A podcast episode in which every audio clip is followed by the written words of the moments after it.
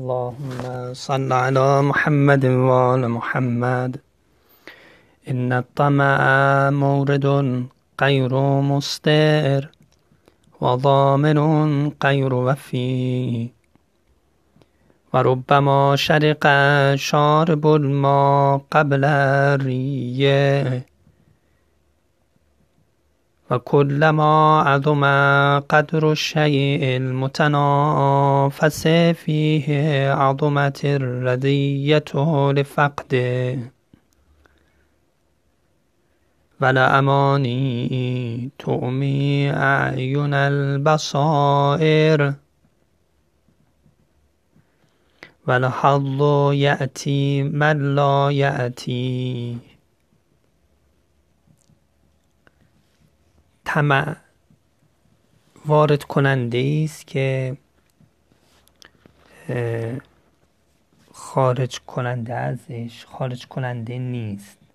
فقط انسان را داخل می‌کشه یا داخل خودش می‌کشه داخل یه چیز می‌کشه. کسی ازش نجات پیدا نمی‌کنه.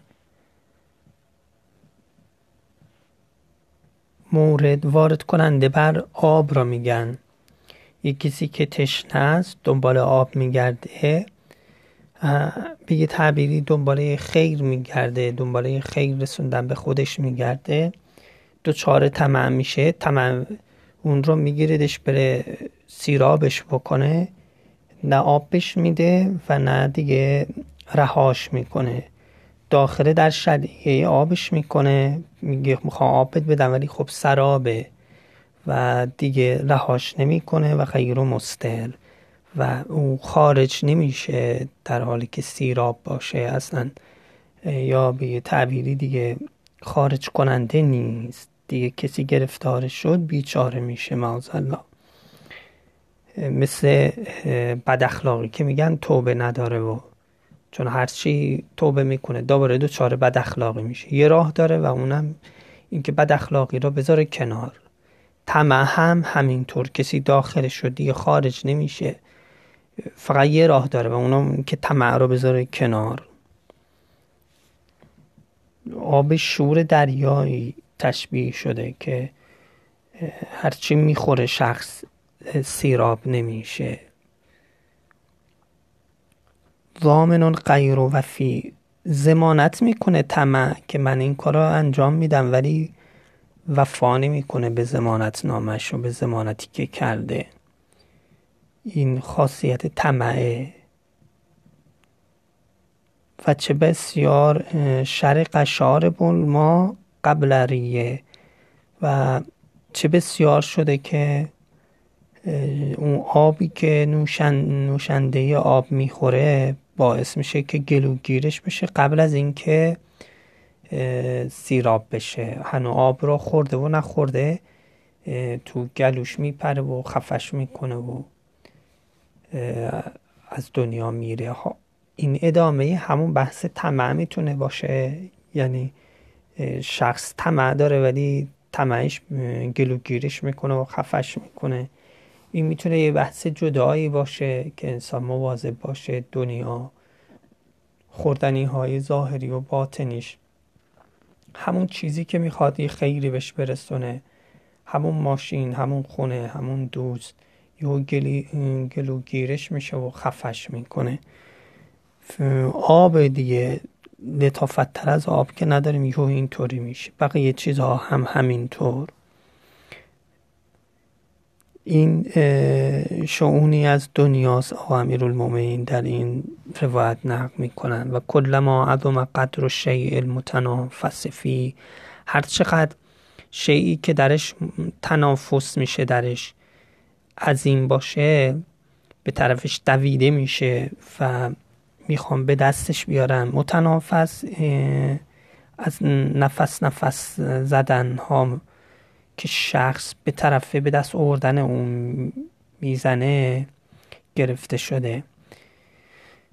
که آیه قرآن هم میفرماد این درجات بهشتی ففیزال کف فلیتنافس متنافسون نفس نفس زدن با اینقدر انسان باید بدوه دنبالش که به نفس نفس بیفته و این درجات بهشتی را به دست بیاره. این چیزیه که انسان باید برش نفس نفس بزنه.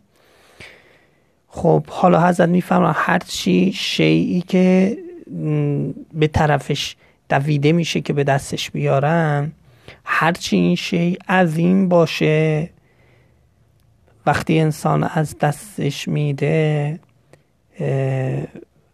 اون رضیه و مصیبتش عظیمتر میشه. هرچی خلاصه پیش انسان عزیزتر باشه حالا که از دست میره خیلی بیشتر انسان رو میسوزونه معاذالله یعنی به یه معنا اینکه دنیا خلاصه براش زیادتر خورد نکن. چون در هر صورت گرفته میشه و خیلی اذیت میشی. عذاب جان کندن هم همینه که شخص نفس نفس به طرف دنیا رفته. حالا دنیا رو می‌خواه ازش بگیرن خیلی اذیت میشه. اگر دل نبسته باشه بهش بگم بیا بریم خب میره دیگه. این که عذاب جان کندن نداره. چون خودش اصلا راهیه. ولی کسی که دل بستگی داره می‌خوام ببرندش نمیاد. دل بستگیاش اجازه نمیده خب میبرندش. این که دارن میبرندش و خودش نمیخوا بیا اینو بهش میگن عذاب جان کندن. برش سخته. جانشو می‌کنن. چسبیده به این متعلقات دنیا. اونا می‌خوان ببرندش زورشون هم بیشتره دیگه. خودش اذیت می‌کنه. این میشه عذاب جان کندن معاذالله. هرچی که بیشتر جان بهش دلبستگی بیشتر باشه حالا که داره میره حالا که داره از دست میده خیلی بیشتر اذیت میشه. رضیش و مصیبت سختش بیشتر میشه. ولی امانی آرزوها تومی اعیون بسائر چشم بصیرت انسان را کور می‌کنه. خود آرزو داشتن نمی‌ذاره که انسان حقیقت رو ببینه درست ببینه چه اتفاقی داره میفته بصیرت به انسان نمیده. حب و بغض انسان را کور می‌کنه. غیر از حب و بغض آرزو چون آرزو هم به یه تعبیر به هم حب و بغض برمیگرده دیگه. یه چیز انسان خیلی دوست داره آرزو می‌کنه که به دست بیاره. شدت این آرزو کردن مانع میشه که حقایق اشیا رو ببینه یا حتی آرزو داره یه چیزی رو از رو بغض کینه است می‌خواد کسی معاذ زمین بخوره. اون آرزو هم باعث میشه که چشم بصیرتش انسان کور بشه. پس انسان با احساساتش هم می‌فهمه. انسان موجودی پیچیده ای هست. حکمت نظری و عملیش هر دو با هم دارن اونو اداره می‌کنن. اگر حب و بغضش اشتباه باشه اشتباه می‌فهمه زیاد افراطی بشه خراب میشه فهمش. بصیرت انسان دید انسان تحت تاثیر آرزوهاشه. مطلب بسیار مهمیه. اینکه آدم از اون شجره ممنوع خورد به خاطر اون آرزو داشتنش بود که شیطان دست گذاشت که آیا شجره خلد و ملک لایبلا می‌خواین؟ آرزو داشت دیگه. اگه نمی‌خواست اون چشم بصیرتشون باز بود و حتی قسم شیطان هم ترتیب اثر نمی‌داد. منظور این امانی آرزو داشتن باید انسان مواظب باشه. جدیدن هم خیلی رو تبله این آرزو دارن. میکوبند و شب آرزوها و حالا چه آرزوهایی؟ این چنین نیست که مطلق آرزو کردن پسندیده باشه و مردم رو به طرف این نحوه آرزو کردن ها سوق بدین. امانی گاهی چی میشه؟ چشم بصیرت و دیده یه فرد یه امت رو کور می‌کنه. فلحظ یعتی من لا یعتیه حظ و بهره به یه تعبیر امروزی ها شانس سراغ کسی میره که اون شخصه سراغ اون حظ و بهره نمیره. انصافا که ماشاءالله امیرالمؤمنین باشه که چه جملات عجیب و چه جملات عظیمی فرمودن. حظ و بهره دنیا. ممکنه یه کسی حتی بگه آخرت. شامل کسی میشه. سراغ کسی میره که اون سراغ اون نره. مثل اون چیزی که گفتن دنبال چند تا چیز نگردا دنبال رفیق خوب روزی حلال عمل خالص. نگرد چون نیست یا نگرد چون اگه بخوای خودت دنبالش بدی و به دست بیاری خرابش می‌کنی. بسپار به خدا به ربوبیت خدا. تو بندگی دا بکن خدا سر راهت قرار میده. تو بخوای به دست بیاری خراب میشه اینها. نمی‌تونی اونجوری که باید شاید به دست بیاری. حالا حز هم بهره حتی به نظر من حتی بهره آخرتی به یه تعبیری. سراغ کسی میره که اون سراغش نرفته. البته در امور مثل علمی که فرمودن که مال رو خدا زمانت کرده ولی علم رو دستور به طلبش داده در خزائن انبار کرده پیش اهلش گذاشته و دستور داده برید سوال کنید طلب کنید این چیزایی نظیر این سندخ را طلب کردنیه ولی حز و اقبال و بهره و اینها نه. خصوصا در امور مادیات سراغ کسی میره که اون سراغش نرفته برنامه ریزی نکرده تلاش نکرده نه اینکه تنبلی بکنه و یه چیزایی تو دنیا اینطوریه.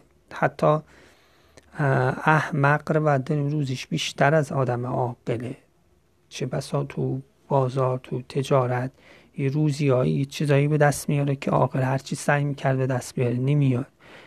به دست نمیاد. یکی از ریشه هاش اینه که حز و بهره سراغ کسی میره که سراغ اون, نرفته باشه سراغ حز و بهره اون نرفته باشه. اگرچه یکی از علتهای دیگهش اینه که خب عاقل عقلش جزء روزیشه. خدا انشالله یه علت این که چرا روزی عاقل نسبت به احمق کمتره. تو روایت اومده اینطوری. خدا انشالله که خیر دنیا و آخرت رو بر ما نازل بکنه و ما را از طمع بیجا حفظ بکنه از امانی بیجا حفظ بکنه و حز بهره دنیا و آخرت حسنات دنیا و آخرت ها برامون نازل کنه به فضله و فضل صلات علی محمد و آل محمد.